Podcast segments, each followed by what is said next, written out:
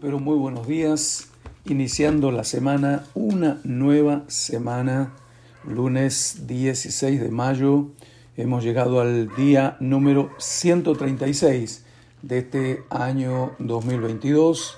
Gusto de acompañarles. Bueno, eh, no solo yo le estoy acompañando, sino también ese perrito que está a todo volumen aquí. Perrito mi vecino, cada vez que grabo, él quiere hablar también, ¿no? Bueno, estamos leyendo Hechos, eh, Hechos 23, Hechos capítulo 23. Eh, vamos a leer Jueces capítulo 20 y vamos a leer Salmos 45. ¿Ok? Tome su palabra, tome la palabra del Señor, tome la Biblia. Hechos 23, desde el versículo 23 que nos quedamos ayer. y llamando a dos centuriones, mandó que preparasen para la hora tercera de la noche doscientos soldados, setenta jinetes y doscientos lanceros para que fuesen hasta Cesarea. Y que preparasen cabalgaduras en que poniendo a Pablo le llevasen a salvo a Félix, el gobernador. Y escribió una carta en estos términos. Claudio Licias al excelentísimo gobernador Félix, salud. A este hombre aprehendido por los judíos, judíos y que iban ellos a matarlo, libré yo acudiendo con la tropa, habiendo, habiendo sabido que era ciudadano romano. Mentiroso. Y queriendo saber la causa por lo que le acusaban, le llevé al concilio de ellos y allí que le acusaban por cuestiones de la ley de ellos, pero que ningún delito tenía digno de muerte o de prisión. Pero el ser avisado de acechanzas que los judíos habían tendido contra este hombre, al punto le he enviado a ti, intimando también a los acusadores que traten delante de ti lo que tengan contra él. Eh, pásalo bien. Y los soldados, tomando a Pablo como se les ordenó, le llevaron de noche a Antípatris.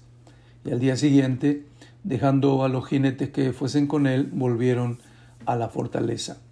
Cuando aquellos llegaron a Cesarea y dieron la carta al gobernador, presentaron también a Pablo delante de él.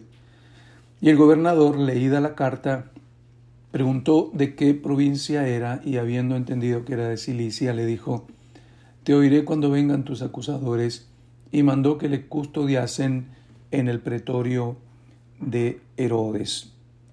Capítulo 24, vamos a leer una parte. Cinco días después, descendió el sumo sacerdote Ananías con algunos de los ancianos y un cierto orador llamado Tértulo, y comparecieron ante el gobernador contra Pablo. Cuando éste fue llamado, Tértulo comenzó a acusarle diciendo, Como debido a ti gozamos de gran paz y muchas cosas son bien gobernadas en el pueblo por tu prudencia, oh excelentísimo Félix, lo recibimos en todo tiempo y en todo lugar con toda gratitud. salamero.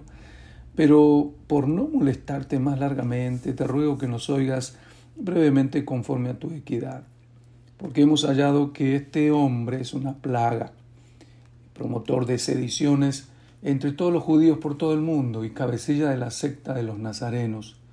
Intentó también profanar el templo y prendiéndole quisimos juzgarle conforme quisimos juzgarle conforme a nuestra ley, pero interviniendo el tribuno Licias con gran violencia le quitó de nuestras manos, mandando a sus acusadores que viniesen a ti.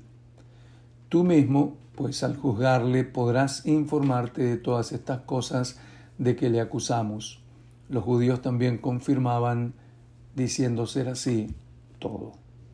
Mañana seguimos con esta novela. Ahorita vamos a jueces. Estamos en el libro de jueces. Ya vamos por el capítulo 20 de jueces. Ya falta poco realmente para concluir. Capítulo 20 de jueces.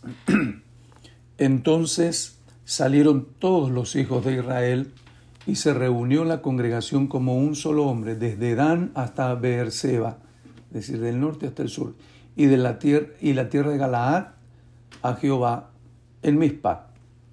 Y los jefes de todo el pueblo, de todas las tribus de Israel, se hallaron presentes en la reunión del pueblo de Dios, cuatrocientos mil hombres de a pie que sacaban espada. Oigan, kilo gente, ¿no? Y los hijos de Benjamín oyeron que los hijos de Israel habían subido a Mizpa Y dijeron los hijos de Israel, decid cómo fue esta maldad. Entonces el varón levita, marido de la mujer muerta, respondió y dijo, yo llegué a Gabaa de Benjamín con mi concubina para pasar allí la noche, y levantándose contra mí los de Gabaa, rodearon contra mí la casa por la noche con idea de matarme, y a mi concubina la humillaron de tal manera que murió. Entonces tomando yo mi concubina la corté en pedazos y la envié por todo el territorio de la posesión de Israel, por cuanto han hecho maldad y crimen en Israel. He aquí todos vosotros sois hijos de Israel, dad aquí vuestro parecer y consejo. Entonces todo el pueblo como un solo hombre se levantó y dijeron, Ninguno de nosotros irá a su tienda, ni volverá ninguno de nosotros a su casa. Mas esto es ahora lo que haremos a Gabá. Contra ella subiremos por sorteo Tomaremos diez hombres de cada ciento por todas las tribus de Israel, y ciento de cada mil, y mil y cada diez mil que lleven víveres para el pueblo, para que yendo a Gabaa de Benjamín le hagan conforme a toda la abominación que ha cometido en Israel. Y se juntaron todos los hombres de Israel contra la ciudad, ligados como un solo hombre. Y las tribus de Israel enviaron varones por toda la tribu de Benjamín, diciendo, ¿Qué maldad es esta que ha sido hecha entre vosotros? Entregad pues ahora aquellos hombres perversos que están en Gabaa, para que los matemos y quitemos el mal de Israel. Mas los de Benjamín no quisieron oír la voz de sus hermanos, los hijos de Israel, sino que los de Benjamín se juntaron de las ciudades en Gabaa para salir a pelear contra los hijos de Israel. Y fueron contados en aquel tiempo los hijos de Benjamín de las ciudades veintiséis mil hombres que sacaban espadas sin los que moraban en Gabaa, que fueron por cuenta setecientos hombres escogidos.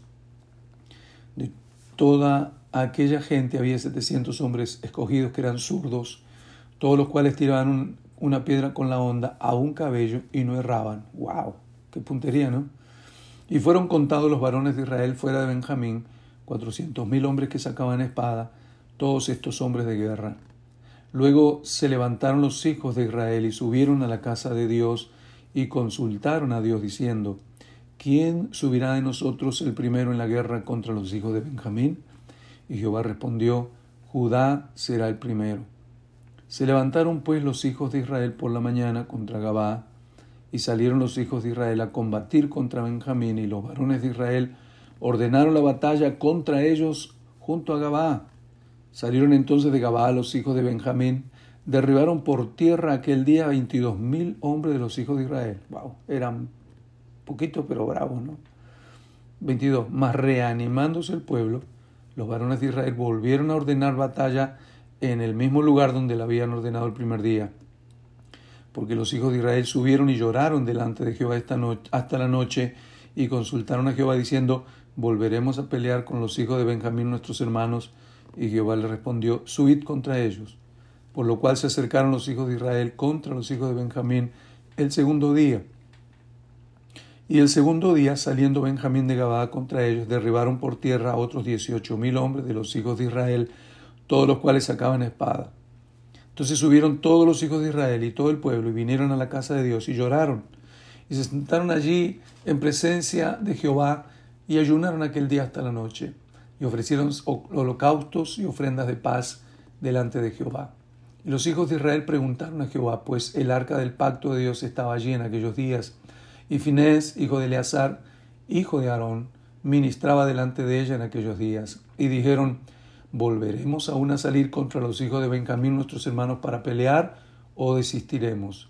Y Jehová dijo, Subid, porque mañana yo os los entregaré. ¿Por qué no lo hizo antes? Pregunta, ¿no? 29. Y puso Israel emboscadas alrededor de Gabá. Subiendo entonces los hijos de Israel contra los hijos de Benjamín el tercer día, ordenaron la batalla delante de Gabá como las otras veces. Y salieron los hijos de Benjamín al encuentro del pueblo, alejándose de la ciudad, y comenzaron a herir a algunos del pueblo, matándolos como las otras veces por los caminos, uno de los cuales sube a Betel y el otro a Gabá en el campo, y mataron a unos treinta hombres de Israel.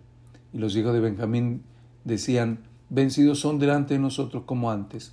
Mas los hijos de Israel decían, huiremos y los alejaremos de la ciudad hasta los caminos.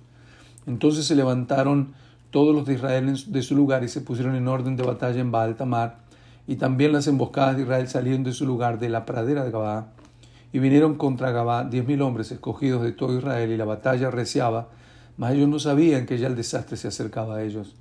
Y derrotó Jehová a Benjamín delante de Israel, y mataron los hijos de Israel aquel día veinticinco mil cien hombres de Benjamín, todos los cuales sacaban espada. Bueno, casi todos, ¿no? Vinieron los hijos de Benjamín que eran derrotados, vieron los hijos de Israel que eran derrotados, y los hijos de Israel se dieron campo a Benjamín porque estaban confiados en las emboscadas que habían puesto detrás de Gabá. Y los hombres de las emboscadas acometieron prontamente a Gabá y avanzaron e hirieron a filo de espada a toda la ciudad. Y era la señal concertada entre los hombres de Israel y las emboscadas, que hicieran subir una gran humareda de la ciudad. Luego pues que los de Israel retrocedieron en la batalla, los de Benjamín comenzaron a herir y matar a la gente de Israel como treinta hombres, y ya decían, ciertamente ellos han caído delante de nosotros como en la primera batalla. Mas cuando la columna de humo comenzó a subir de la ciudad, los de Benjamín miraron hacia atrás, y aquí el humo de la ciudad subía al cielo. Entonces volvieron los hombres de Israel y los de Benjamín se llenaron de temor porque vieron que el desastre había venido sobre ellos. Volvieron por tanto la espalda delante de Israel hacia el camino del desierto, pero la batalla los alcanzó y los que salían de las ciudades los destruían en medio de ellos. Así cercaron a los de Benjamín y los acosaron y hollaron desde Menúa hasta enfrente de Gabaá hacia donde, sale hacia donde nace el sol y cayeron de Benjamín dieciocho mil hombres, todos ellos hombres de guerra. Volviéndose luego huyeron hacia el desierto, a la peña de Rimón, y de ellos fueron abatidos cinco mil hombres en los caminos. Y luego y fueron persiguiéndolos hasta Gidón y mataron de ellos a dos mil hombres. fueron todos los de Benjamín murieron, todos los que de Benjamín murieron aquel día, veinticinco mil hombres que sacaban espada, todos ellos hombres de guerra. Pero se volvieron y huyeron, huyeron el desierto a la peña de Rimón seiscientos hombres, a los cuales, los cuales estuvieron en la peña de Rimón cuatro meses. Y los hombres de Israel volvieron sobre los hijos de Benjamín y los hirieron a filo de espada hacia los hombres de cada ciudad como a las bestias y todo lo que fue hallado. Asimismo pusieron fuego a todas las ciudades que hallaban. ¡Wow! Gran desastre sobre esa tribu de Benjamín por la maldad que hicieron, de la cual no quisieron arrepentirse ni entregar a los responsables. Historias, historias. Terminamos la lectura de hoy lunes. Un salmo, precioso salmo. Salmo 45. Rebosa mi corazón con palabras de amor, dirijo al rey mi canción. Rebosa mi corazón palabra buena, dirijo al rey mi canto, mi lengua es pluma de escribiente muy ligero. Eres el más hermoso, eres el más deseado, eres el más hermoso de los hijos de los hombres. La gracia se derramó en tus labios, por tanto Dios te ha bendecido para siempre. Ciñe tu espada sobre tu muslo, valiente, con tu gloria y con tu majestad. En tu gloria sé prosperado, cabalga sobre palabra de verdad, de humildad y de justicia, y tu diestra te enseñará cosas terribles. Tus saetas agudas, con que caerán pueblos debajo de ti, penetrarán en el corazón de los enemigos del rey. Tu trono, oh Dios, es eterno. Tu trono, oh Dios, es para siempre. Cetro de justicia es el cetro, ya me olvidé, cetro de justicia es el cetro de tu reino. Has amado la justicia y aborrecido la maldad, por tanto te ungió Dios, el Dios tuyo, con óleo de alegría más que a tus compañeros. Mirra, aloe y casia exhalan todos tus vestidos. ¿Qué es casia? Desde, desde palacios de marfil te recrean. Hijas de reyes en están entre tus ilustres, está la reina a tu diestra con oro de Ofir. Oye, hija, y mira, e inclina tu oído. Olvida tu pueblo y la casa de tu padre, y deseará el rey tu hermosura. E inclínate a él, porque él es tu Señor. Y las hijas de Tiro vendrán con presentes, implorarán tu favor los ricos del pueblo. Toda gloriosa es la, es la hija del rey en su morada, de brocado de oro es su vestido. Con vestidos bordados será llevada al rey vírgenes irán en pos de ella, compañeras suyas serán traídas a ti, serán traídas con alegría y gozo, entrarán en el palacio del rey. En lugar de tus padres serán tus hijos y a quienes harán príncipes en toda la tierra. Haré perpetua la memoria de tu nombre en todas las generaciones, por lo cual te alabarán los pueblos eternamente y para siempre. Que la presencia del Señor los bendiga en este día lunes y en toda esta semana que comenzamos. Amén.